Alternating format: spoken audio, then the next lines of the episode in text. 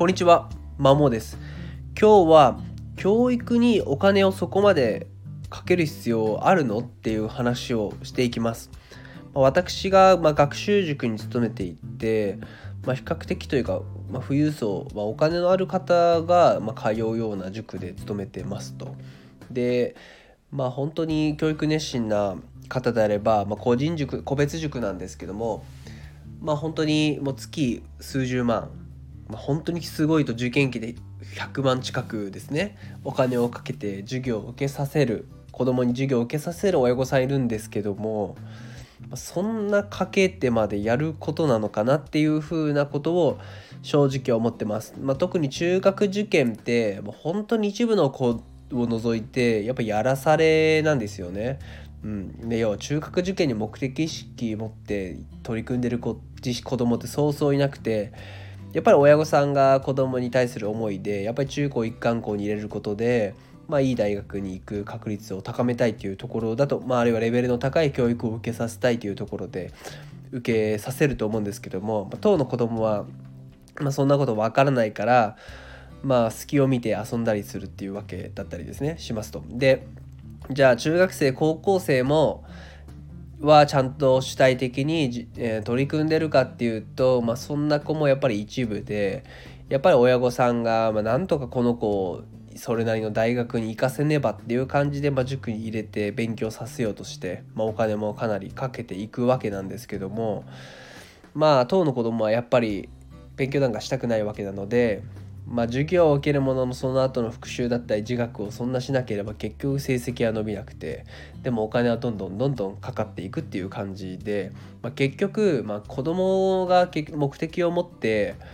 まあ、主体的にですね勉強は取り組まないとやっぱ意味をなさないわけなので、まあ、そんなにでじゃあ結局勉強は苦痛の中頑張ったところで得られるものって、まあ、学歴なわけなんですけども、まあ、学歴って結局その幸せ幸福度の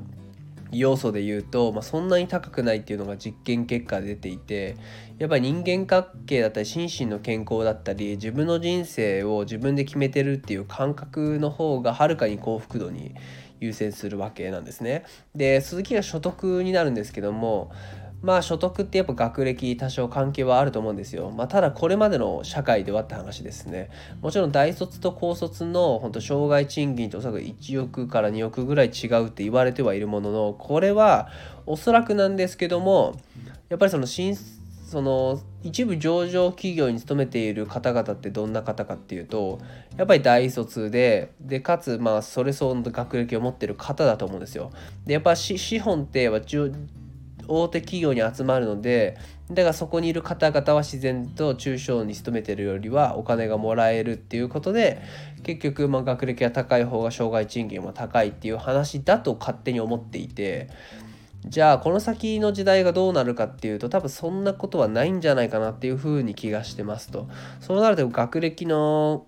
価値これまで持っていた価値も徐々に下がっていくのかなっていうふうに思いますと。でやっぱ著名の方とか学歴ではなく学習歴がこれから大事になるって言っていて結局要はリスキリングとか、まあ、アンラーンとかいろいろ言われてる中で結局生涯として何をあなたは学んできてどんなスキル身につけてどんな成果出したのっていうことが問われてくる時代になるとむしろそっちの方が大事だと。でやっぱ18歳までに苦痛で勉強した子ってやっぱりあんまり勉強その後しないんじゃないかと思っていてやっぱり娯楽にしたりやっぱその分ですねやっぱ勉強という苦痛をずっと味わってきたのでやっぱ娯楽の方に走るというふうに思うんですよね、うん、だからそう考えると結局やらされでお金を投資して教育を施したところで当の子どもたちにとってまあいらよくねえんじゃないかって話と、まあ、そこまでして学歴手に入れた先に何があるのっていうところかなっていうふうに個人的には、えー、考えていますと。でまあただお金をかけてやった方がいいことはあると思うんですよね。てかお金をかけなきゃ無理なものもあって、まあ、それが例えば留学ですよね、まあ、海外留学をさせるってなるとそれ相応のお金がかかるのでなかなか日々の生活でやっとなご家庭のお子さんは行かせらんなくて本当にお金が余裕がある富裕層の方々が行かせることができるって思うんですよ。ただじゃあ留学ってそもそも何で行くのっていう話何を目的に行くのっていう話で言うと、まあ、例えば英語力を向上させたいっていうのがあると思うんですよね。じゃあえっ、とじゃあそもそも英語力留学に行かなければ英語力は向上しないのかっていうとそれもそうじゃないと思うんですよ。まあ、例えば日本ってもうこれだけもオンライン英会話とか発達というかしてるので、まあ、それほどのお金かけることなく頻度高い状態で、まあ、オンラインで英会話を学ぶことができたりしますしあとはもう独学で英語を学ぼうと学べる環境があるわけなんですよね。いろんな教材もあるし、えっと、オンライン英会話もできるし最近であればスピーキングアプリも出てきてるわけなので、まあ、やろうと思えばやれるわけなんですよね。で結局留学行って、まあ、例えば23ヶ月話英語を話すような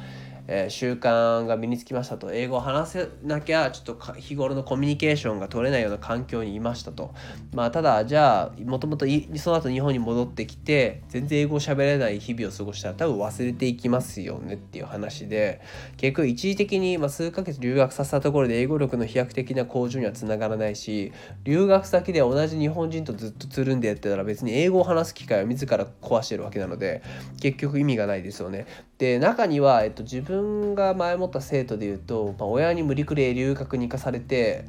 なんか英語が自分の英語が全然通じなくて周りに笑われてそれ以降トラウマになって英語が嫌いになったみたいなむしろトラウマを植え付けるパターンもあるので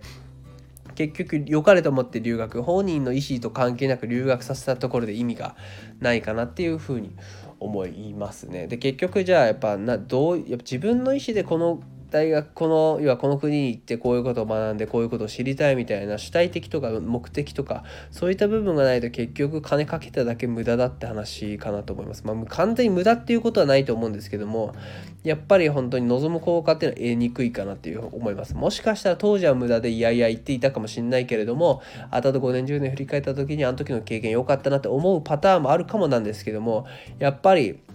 今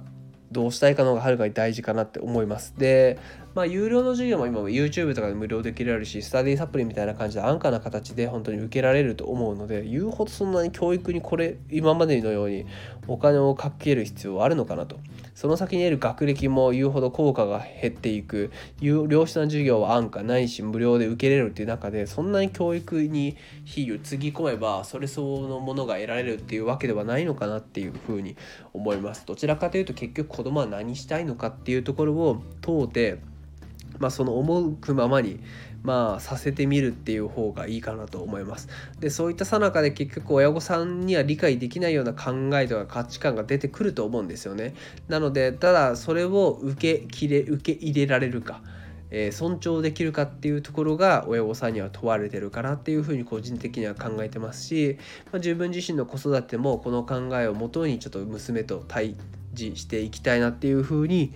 思っております。以上です。